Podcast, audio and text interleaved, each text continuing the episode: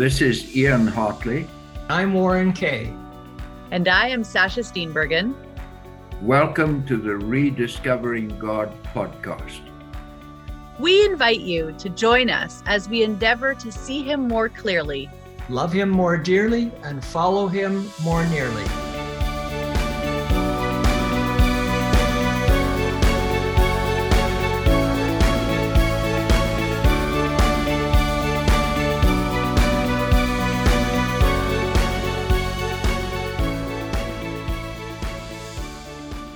Welcome to you as you're joining us on this journey to rediscover God. And today we look at the uh, second part of the seventh sign in the Gospel of John. So John uh, recounts the story of Lazarus, who was a friend of Jesus, and how he died. Jesus was not there. Jesus finally gets there and he dialogues with Martha. And we concluded that part, and now we continue on with his conversation with Mary. And so uh, we'll pick that up in verse twenty-eight. Sasha, if you would start us off there.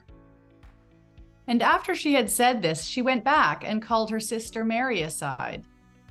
The teacher is here, she said, and is asking for you.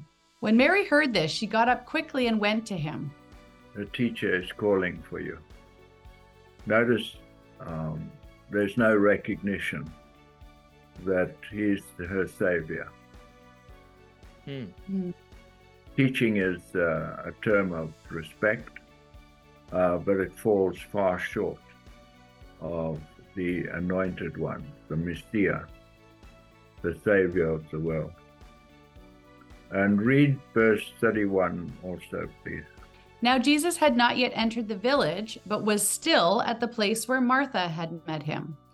When the Jews who had been with Mary in the house, comforting her, noticed how quickly she got up and went out, they followed her, supposing she was going to the tomb to mourn there. Thank you. So she left quickly. Mm-hmm. This would have drawn attention to her. Um, and the professional mourners present were paid to be with the bereaved. Mm-hmm. So they would have followed Mary. They weren't paid mm-hmm. to be in the house, but to be with those mourning. So Ian, just to jump back to the reference that Martha calls Jesus the teacher. Um, and, and so perhaps that's a reflection of her perception of who Jesus was, as you're suggesting, not so much as the Messiah or Savior, but as a teacher. Yeah, you see, the, the whole dialogue between Martha and Jesus was, why did you take so long? If you'd come earlier, you could have saved him from dying. Mm-hmm. She sees him as a, a, a medium miracle worker. She does not comprehend that he can, and nor does Mary. In fact, nobody seems to comprehend that Jesus has the ability to resurrect somebody who's been dead for more than three days. Remember, the history is he's raised Jairus' daughter, and he's also raised uh, the boy at Nain. Um, so he can resurrect people, but only if you've been dead for a short while. Mm-hmm, mm-hmm. Yeah, so so it would amplify their concern as to why it took him so long to get back here. Yeah, yeah, they really caught up with us. It was it was in his ability to have gotten there sooner, and he didn't do it. Um, I was just going to say, you both have been talking about The Chosen, uh, the series, um, and we just started watching it yesterday. And so we're just in episode two, and already I was like, oh my goodness, this is so beautiful. Um, so I don't know how it's taken us this long. Um, but this, that interaction with um, Mary Magdalene, where Jesus comes and, and quotes the verse that she has mm. uh, in her mind since she was a child, and how he claims her and says, you are mine. And then how she then goes and says that this, this man, you know, made a miracle happen with me. Um, you know, and of course, I don't know at this point yet, like, you know, historically why we're tying in who she was to Mary Magdalene and everything. But all of a sudden, as soon as we're talking now about Mary here, uh, this image is coming to my mind of this transformation and this miracle exchange that happened. Um, and also, you know, that we were, we're in the Bible times now. So somehow I'm, I'm on the streets, I'm in the house, I'm right here. Good.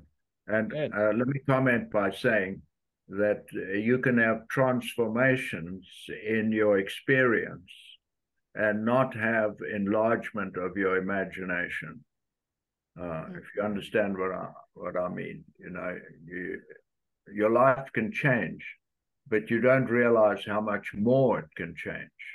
Right, right. And you can recognize the power of the Spirit in your life, but you don't get how much more the Spirit can do. Mm-hmm. When Mary reached the place where Jesus was and saw him, she fell at his feet and said, "Lord, if you had been here, my brother would not have died." Have you ever fallen at anybody's feet? Say no. No, I haven't. No, I have not. So, what's going on with Mary? She's suddenly weak in the knees. Mm. There's a cultural custom. It reveals her emotional stress of this situation. You know, even in polite society today, women, if the queen comes to visit or the king, you curtsy if you're a woman, and uh, you bow when meeting the king. Uh, And no one initiates a handshake with the queen or the king. I right. mean, it's just uh, culture. So we're talking about uh, a cultural practice here that when you want to show uh, profound respect, you fall at the person's feet. Hmm. From what it, Mary says, look what she says. Uh, this is the first thing she says. "Lord, if you had been there, my brother would not have died." Like, that's what Martha said. These two sisters talked about this, and they're upset with Jesus. Mm-hmm. and, and rightfully so. I mean, you know, like their brother has died, and they knew if Jesus had been there, he wouldn't have died. So, yeah, this is tragic. And, you know, these sisters may even have uh, told Lazarus, just hang in, Jesus is coming. Mm-hmm. Yeah, yeah, die. Exactly. Huh? And they were probably so sure that, of course, he would come. Mm-hmm. Well, in the message that he had given, the um, the the messenger that had brought the news that of his death, he said, "This sickness will not end in death." Like I, you have it at his own word that right. you, you're not you're not going to die, Lazarus. Jesus said, "You're not going to die." That would rock their faith. Yeah. Profound disappointment. Yeah. We're on verse thirty-three. When Jesus saw her weeping and the Jews who had come along with her also weeping, he was deeply moved in spirit. Um, some translations use anger, which is direct from the Greek, and troubled. These words hardly convey what Jesus, that Jesus is the resurrection and the life, and what he experienced at this moment. For John to have noticed that Jesus was moved means Jesus' body language conveyed these emotions. So the heart of God is confronted by death, decay, unbelief, and evil, and his human body reflects the unnecessary sadness of Martha and Mary at this moment. Jesus' mission is to raise Lazarus, but the raising of Lazarus is to be a prophetic micro-enactment of what Jesus will do when he comes in the clouds. He will raise all those who have become his friends to eternal youth and celestial vigor, to live with him in deepest intimacy for all eternity. Was Lazarus expecting Jesus to resurrect him, resurrect him in a few days? I doubt it. And perhaps he had some expectation, like his sisters did, that he would be raised at the last day. So, you know, I uh, officiated a funeral on Friday. At the committal service, we assured each other that the deceased would be raised up at the last day, but nobody had any expectation that he would be raised that day or tomorrow or the next day. Yeah. Yeah. You know, mm-hmm. and That's the situation they were in. You know, as as wonderful as it would be to be resurrected, the sobering fact is you have to die first. Right. And and he went through that. He he had died, and and uh, and now we're going to look here shortly at his resurrection. But yeah, it was it was hot. It was gut wrenching. Mm-hmm. What they were mm-hmm. going through. We're on verse thirty-four and thirty-five. Where have you laid him? He asked. Come and see, Lord. They replied. Jesus wept. Okay. So this is the verse to memorize, if you have to memorize the verse in the Bible. My my favorite verse. Yeah, John eleven thirty-five. Jesus wept. It's as good as it gets and as short as yeah. you could. So Jesus did not weep after hearing the news. He did not weep with Martha. He did not weep with Mary. He wept when he was to go and see where Lazarus was buried. He was weeping because many of those he was talking to would die without hope when hope was pressing at the door of their heart. Yeah. Come and see is a common Hebrew expression. Jesus used it with the disciples when they were contemplating joining him.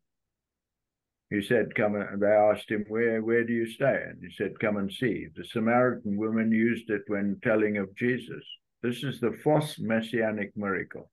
Hmm. Uh, by that, we mean there were four miracles that were uh, invented by the Jews that Messiah would do so they could recognize it. It's the most important one, which confirmed his messiahship. And Jesus' current location outside Jerusalem is paralleled by his being crucified out the city for all people. Now, I want to give you a few reasons for why Jesus wept, because this it's very significant that he didn't weep when he met Martha and talked to Mary, mm-hmm. but he weeps now on the way to go and see where he's buried. First of all, the Jewish leaders would harden their hearts at this miracle and confirm their own rebellion by executing Jesus. The, this rejection of Jesus' love for Jesus' love for Lazarus is prophetic of the end of the world and the determined rebellion of sinners against God's love. Like when Jesus comes back on the clouds, it says that all the people on earth call on the rocks and the mountains to fall on them and hide them from the face of Jesus. And this is one of the reasons Jesus is weeping. He, he can see this unbelief and rejection of him uh, in people, and it, it takes his mind forward to the end of the world. For the suffering of the world and the desolation of death of a loved one, Jesus is weeping. And this weeping of Jesus reflects the feeling of God over even the loss of Lucifer, his mm. bright. Fourthly, because all, su- all the suffering that Mary and Martha had experienced was so unnecessary. If only they had believed in the love of Jesus for Lazarus, they would have trusted him with their loss. So that's that's very profound, because it, had they trusted him, I mean, we can't suggest that they would have known that he was going to resurrect him. Um, but if they had trusted him, they would trust that they would be okay, even though Lazarus has died. So this is our problem. You know, we we glibly talk about trust in God. And of course we trust God. But then we come up against some wall in life. Uh, and then our trust sort of goes weak. Mm-hmm. I was just going to say, something in this is a little bit hard for me, because I mean, I would, I would like to think that he's also feeling the pain of Mary and Martha, who believed that Lazarus was gone, like that this was the end, and that they were in pain, and that they were good friends. And he, he on purpose didn't come in time, so to speak, before he died.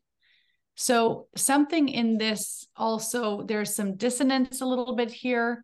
Uh, this idea of, in a sense, you know, waiting until he's dead and really good and dead before coming. And so somehow, I mean, wouldn't he, if he's Jesus, be feeling the pain that he, in a sense, knows they're experiencing, because they they asked him to come and then he didn't come right away. I, I'm having a little bit of a hard time with that. So let me suggest to you that maybe he didn't delay on purpose. There were other people who needed him. So yep, it took it I guess. a while to get there. Yeah. I mean, yeah. It, it, although the story, the way it's written, seems to imply that he just took his time. I mean, it doesn't say, he, yeah, he could, that could have been the case, but the story certainly doesn't reflect that. You know, he, he stayed there where he was for the next two days. It doesn't say he, because he was so busy, he stayed there for the next two days. Yeah. But he may yeah. have been.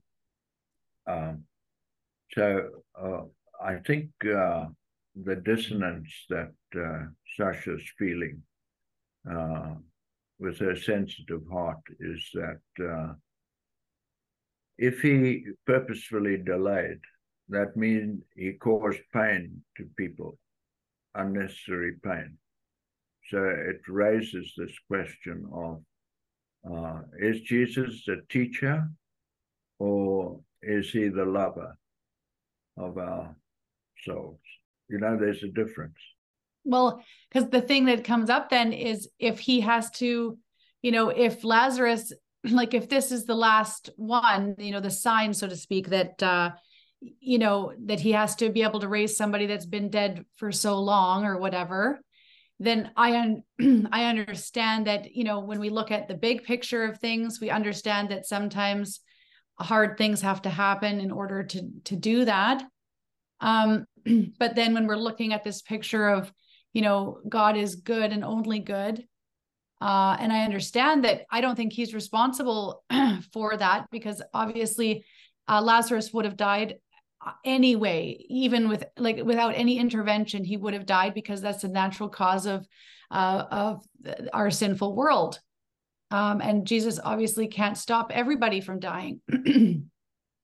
I think the dissonance was that he knew about it two days before, uh, and that obviously I don't know what's in between him, the timing and everything. But I think it's just, it highlights the the deep sadness that Jesus must feel, or like you're illustrating here, with how much pain there is in every corner, and and what that must feel like when you know that technically you want to save everyone from pain, right? And you, and that's the implication I see in what you're saying, and I value what you're saying, um, is that if God, if Jesus could do this to teach Martha and Mary a lesson, Uh, um, what else does he do? Just to teach us a lesson. Uh, and is it true that, uh, as some people say, uh, I, I was healed, God must have work for me to do. Right, right. Isn't that why God heals people, so he can get some more work out of you? Right. Mm. Or does he heal people because that's his heart? Mm-hmm. Mm-hmm. And does God uh, test people? Uh, some even believe he tempts people to develop their characters. And so you, you, you end up with this kind of schizophrenic God uh, who will um, be violent at times for your own good, uh, but he's still willing to do things like that. And th- this causes an ambivalence in people, and you're not quite sure. Yeah. So we're on verse thirty-six. Then the Jews said, "See how he loved him?" But some of them said, "Could he who opened the eyes of the blind man have kept this man from dying?" So I want you to notice how Uh, there's a shift here. When the Jews say, "See how he loved him," they it's there's this is a reaction to Jesus weeping. So that's an emotional response. Okay, and and then you get the logical response. But some of them said, "Could he not have opened the eyes of the blind man and kept this man from dying?" So I want you to see the interplay of the emotional and the logic here. That always happens when we are confronted by surprise or uh, miracles or tragedy, uh, is that we have this double response in us. We have an emotional response and then a rational or logical response. Vulnerability, weeping in public, is uncomfortable for many Westerners. We are always ready to move away from the heart into the head. And it's a personality function for some people. Can it be changed? Is it nature versus nurture?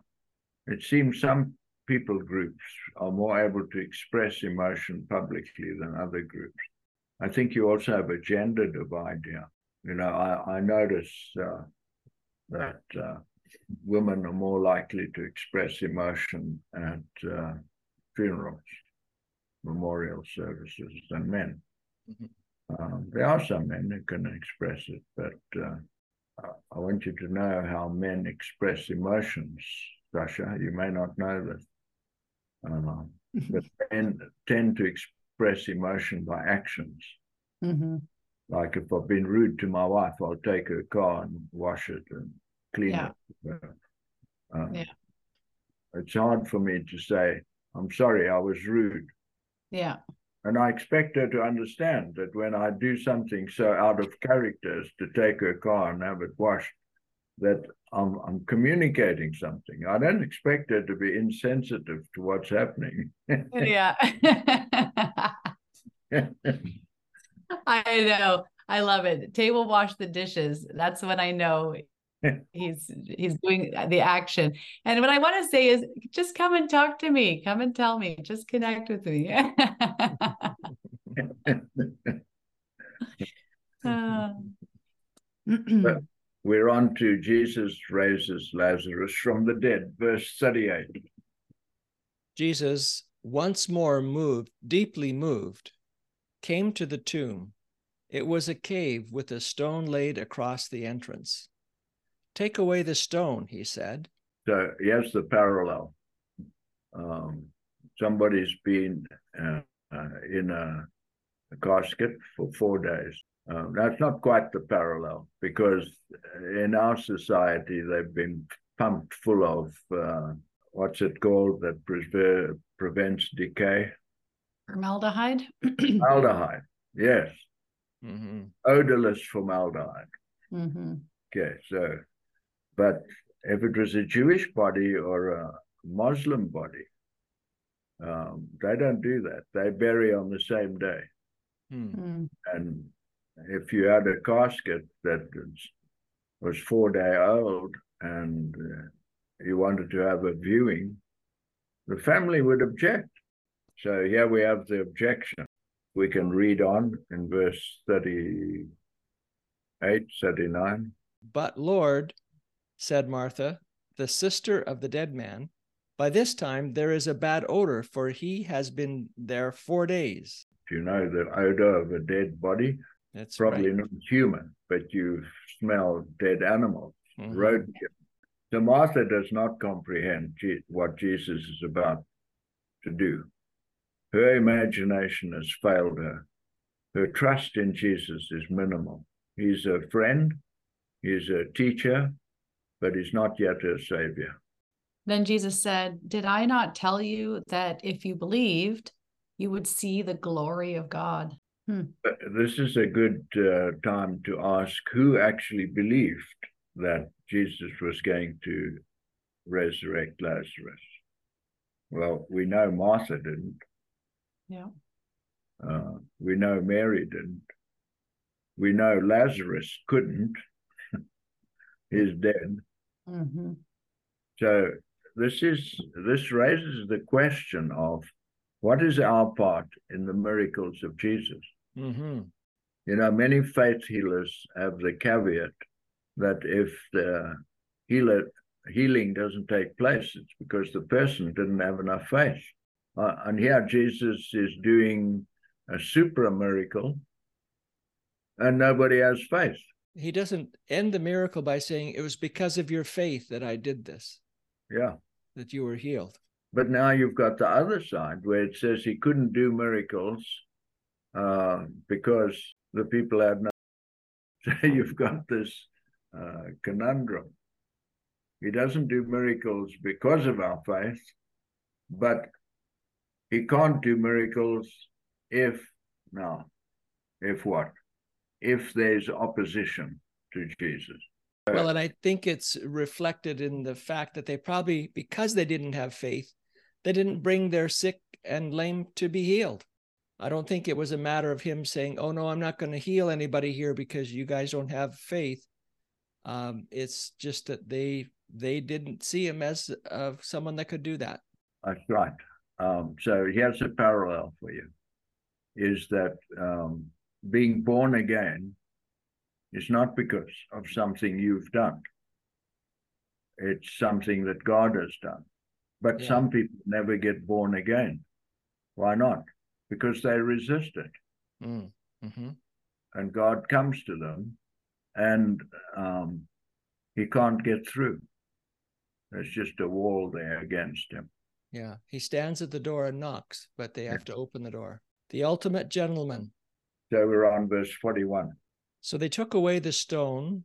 Then Jesus looked up and said, Father, I thank you that you have heard me. What's unusual about this prayer? There's no request of what he wanted. He just is thanking him already. Yeah. And Jesus' miracles are always prefaced in this way.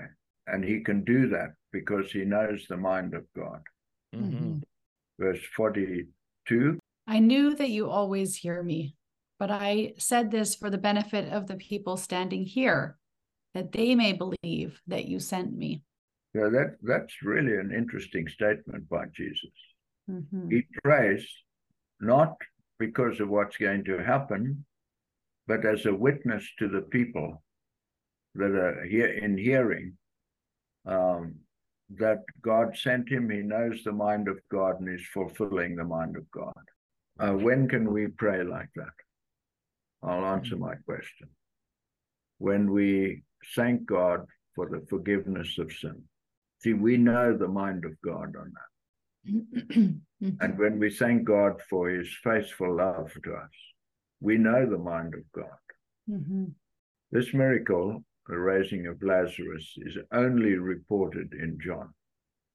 In the other Gospels, the cleansing of the temple leads to the crucifixion, but in John, it's the raising of Lazarus, which leads to his execution. Peter is prominent in the other Gospels, but not in John.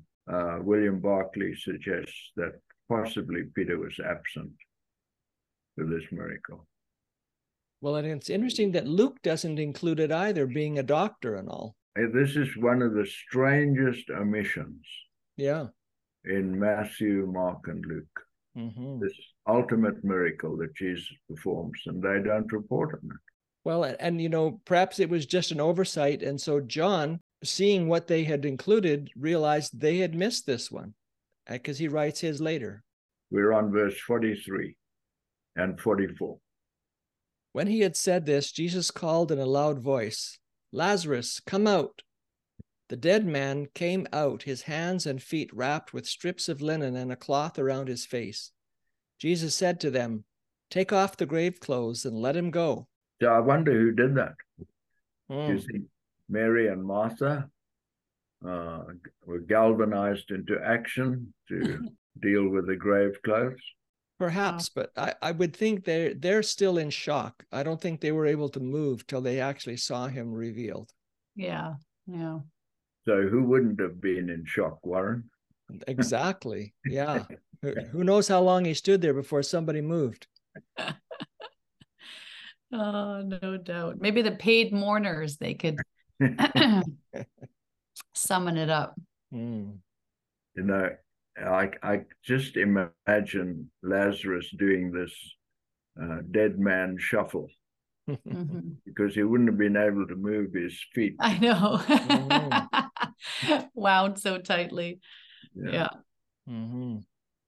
Well, then I have another question for you. Who removed Jesus' grave clothes, or did they just miraculously fall off? Well, because the, they were folded, right? So um, mm-hmm. I think the angels uh, that were there probably removed them very gently. Mm-hmm. That would be a beautiful sight, yeah. Mm. The raising of Lazarus is the seventh sign in the book of John. The others are water turned into wine, the official son healed, third one, the lame man healed at Beth Zatha, the feeding of the five thousand men, Jesus walking on water, and the man born blind uh, is given sight. And so this seventh sign is to emphasize that this is the crowning evidence that Jesus is the Messiah. He has fulfilled all the requirements that the Jews had, uh, had listed. The resurrection of Lazarus is the sign that Jesus hoped would bring people to believe that he was the Messiah. And some do, but many confirm their rebellion against Jesus by plotting to kill him. Mm. Verse forty-five. Therefore, many of the Jews who had come to visit Mary and had seen what Jesus did put their faith in him. Mm-hmm. So when it speaks of Jews, it's really talking about the leadership. Um, so this is a very heartening text. Verse forty-six to forty-eight. But some of them went to the Pharisees and told them what Jesus had done. Then the chief priests and the Pharisees called a meeting of the Sanhedrin. What are we accomplishing? They asked. Here is this man performing many miraculous signs. If we let him go on like this, everyone will believe in him. And then the Romans will come and take away our place and our nation. I was told once, we create what we fear. This happens because the negative thoughts that have occupied our minds seize on the opportunities that present themselves, which confirm our fear. This is why the Old Testament forbids consulting the dead. King Saul was greatly influenced by the witch of Endor and believed dead Samuel's words about the future. Think about your thoughts when someone you love is late in arriving for an important appointment and the bizarre reasons your mind can come up with for their tardiness. Or maybe I'm the only one in this group who has these interesting thoughts. No, that's shared over here. Yeah, so, very. So John says, perfect love casts out fear, in the sense that if you, if you get it, that God loves you, that you are the pearl of great price in his eyes, um, and that he, he carries you in the palm of his hand, then all those fears and thoughts are because of unbelief. I'm speaking to myself more than to you. Why did the Jewish leaders think Jesus' ministry would result in the destruction of the nation and Jerusalem? The Messiah in Jewish thought would expel the Romans, but Jesus showed no inclination to do so, and yet he is being recognized as Messiah by many people. There had been failed messiahs in the recent history of Judaism, and the specter of another one haunted their thoughts. We're on verse forty-nine. Then one of them, named Caiaphas, who was high priest that year, spoke up. You know nothing at all. You do not realize that it is better for you that one man dies for the people than that the whole nation perish. So Caiaphas was a leader, and, you know, he had mixed motives. If uh, Jesus was proclaimed as Messiah, the descendant of David and Solomon, the position of the Sanhedrin would have been jeopardized. It would lose its significance with the Messiah ruling the nation. Caiaphas also understood that the Jewish nation was no match for the Roman Empire, uh, who would come and he came to the ruthless and merciless conclusion that it would be better for Jesus to die than to chance a national disaster. Caiaphas was a shrewd, ambitious, calculating, and possessed inside information that others were not privy to. In that sense, fear led him down the path of Jesus' execution, which resulted in the destruction of Jerusalem and its temple, which is exactly what Caiaphas feared. I mean, in some sense, what he said made It does make sense. It is logical. It's better for one person to die than for the whole nation to be destroyed. And, and so that, that did make sense. Oh, it made perfect sense for him, yeah, and for the other leaders. And it made perfect sense for Martha and Mary to say, what took you so long? Yeah. You could have stopped Lazarus from dying. I mean, none of this is nonsense, but it leaves out uh, the larger reality. Um, it only makes sense because we can only see our side of the situation. We don't see God's side of what he was really accomplishing by what he was doing. Yeah. We are on verse fifty-one. He did not say this on his own, but as high priest that year, he prophesied that Jesus would die for the Jewish nation, and not only for that nation, but also for the scattered children of God, to bring them together and make them one. So John's gospel was written between ninety and one hundred. Uh, the temple had been destroyed in seventy and the Jews dispersed. But the Christians are drawn together by the love of Jesus revealed now through the Spirit. And John is making this comment from hindsight rather than insight. Hmm. Now, hmm. We, we've got uh, verse fifty-three. From that day on, they plotted to take his life. I want you to notice what's happening here. Out of the goodness of his heart, Jesus raises Lazarus. And what's the response of the Jewish leadership? They plot to kill him. They plot to kill Jesus for his goodness. Uh, this, this is so important. This happens eight times in the Gospels, that Jesus does something kind and compassionate for people. Uh, he teaches uh, a kind and compassionate way of seeing life, and uh, the, the religious leaders plot his death or make plans to actually kill him. Mm. And you have this in the book of Revelation in the seven last plagues, where God pours out blessing on the earth out of these golden bowls from the sanctuary. And the response on earth is this awful violence and rebellion against God. That's interesting, because we have always assumed that it's the violence that was contained in the bowls. Yes. Uh, and it's because we didn't get this principle that the kinder God is, the worse the violence on earth in mm. rebellion against him. Mm-hmm. Mm, fascinating. Yeah. So I, I'll just give you two references. I said there were eight, and we don't have time to do all eight, but uh, it's in the document. John five, verse eighteen. So the Jewish leaders tried all the harder to find a way to kill him, for he had not only broke the Sabbath, he called God his Father, thereby making himself equal with God. So Jesus has healed the man on Sabbath who'd been lame for thirty-eight years. Instead of sitting in the synagogue or teaching in the synagogue on the Sabbath day, Jesus finds this man and uh, releases him from a thirty-eight year paralysis. And the response of the leaders, they plot to kill him. One more, John seven thirty, uh, Warren. Then the leaders tried to arrest him, but no one laid a hand on him because his time had not yet come.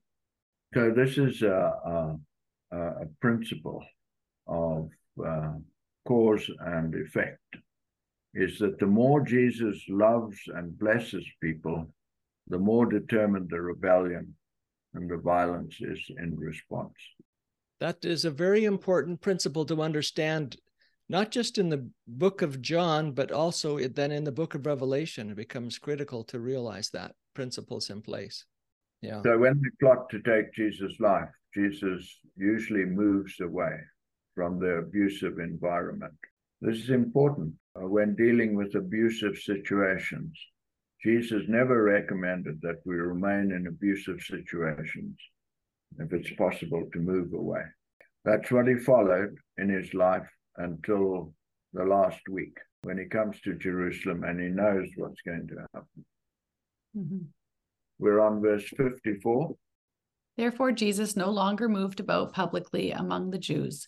Instead, he withdrew to a region near the desert to a village called Ephraim, where he stayed with his disciples. So uh, we can't uh, decide where this place is. Some scholars say this and some say that.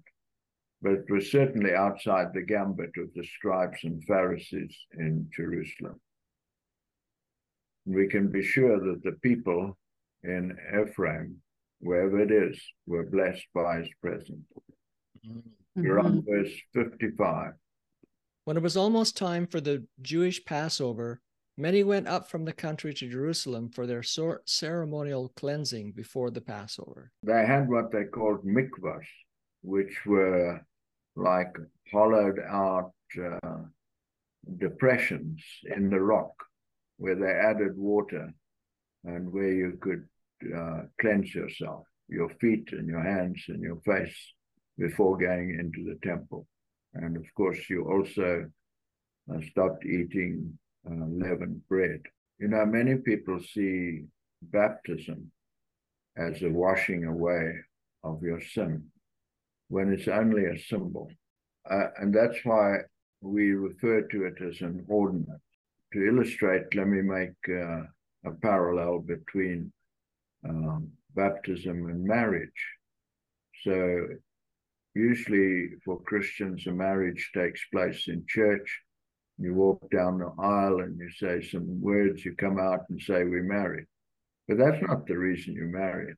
The reason you married is on one moonlight night in a state of discombobulation mentally, you agree to live with this other person for the rest of your life. I mean, it's an insane promise to make.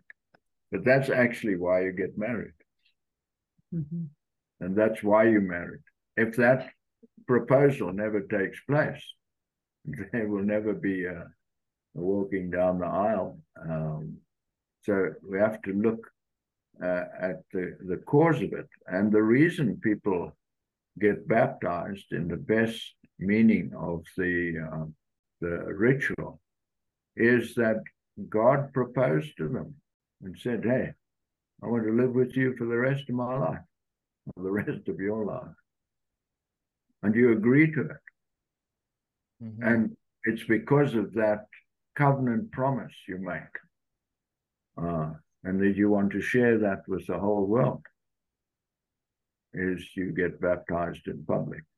So the, the ritual ceremonial cleansing, physical cleansing, was only symbolic of what they desired for their hearts. We're on verse fifty-six. They kept looking for Jesus, and as they stood in the temple area, they asked one another, "What do you think? Isn't he coming to the feast at all?" But the chief priests and Pharisees had given orders that if anyone found out where Jesus was, he should report it so that they might arrest him. Yeah, Jesus had become a force that had to be dealt with. He can no longer be ignored or toyed with. The crisis was at hand. The hour had come, in John's language. How could it be that the people of God believed that they had to kill God when he came in person? It is a sad commentary on the evil that lurks within us. Yeah. Dear God, we are happy to be in your presence, and in your presence we are very conscious of our own frailty and the evil that is endemic in us and will be until we are raised at your second coming or transformed. Thank you for being our Savior. We could not save ourselves from ourselves. Only you could do this for us. We are so happy in you, and we pray for ourselves that we might always find in you a Savior, not just a helper, but someone who does for us what we cannot do for ourselves. You're wonderful. We worship you. Amen.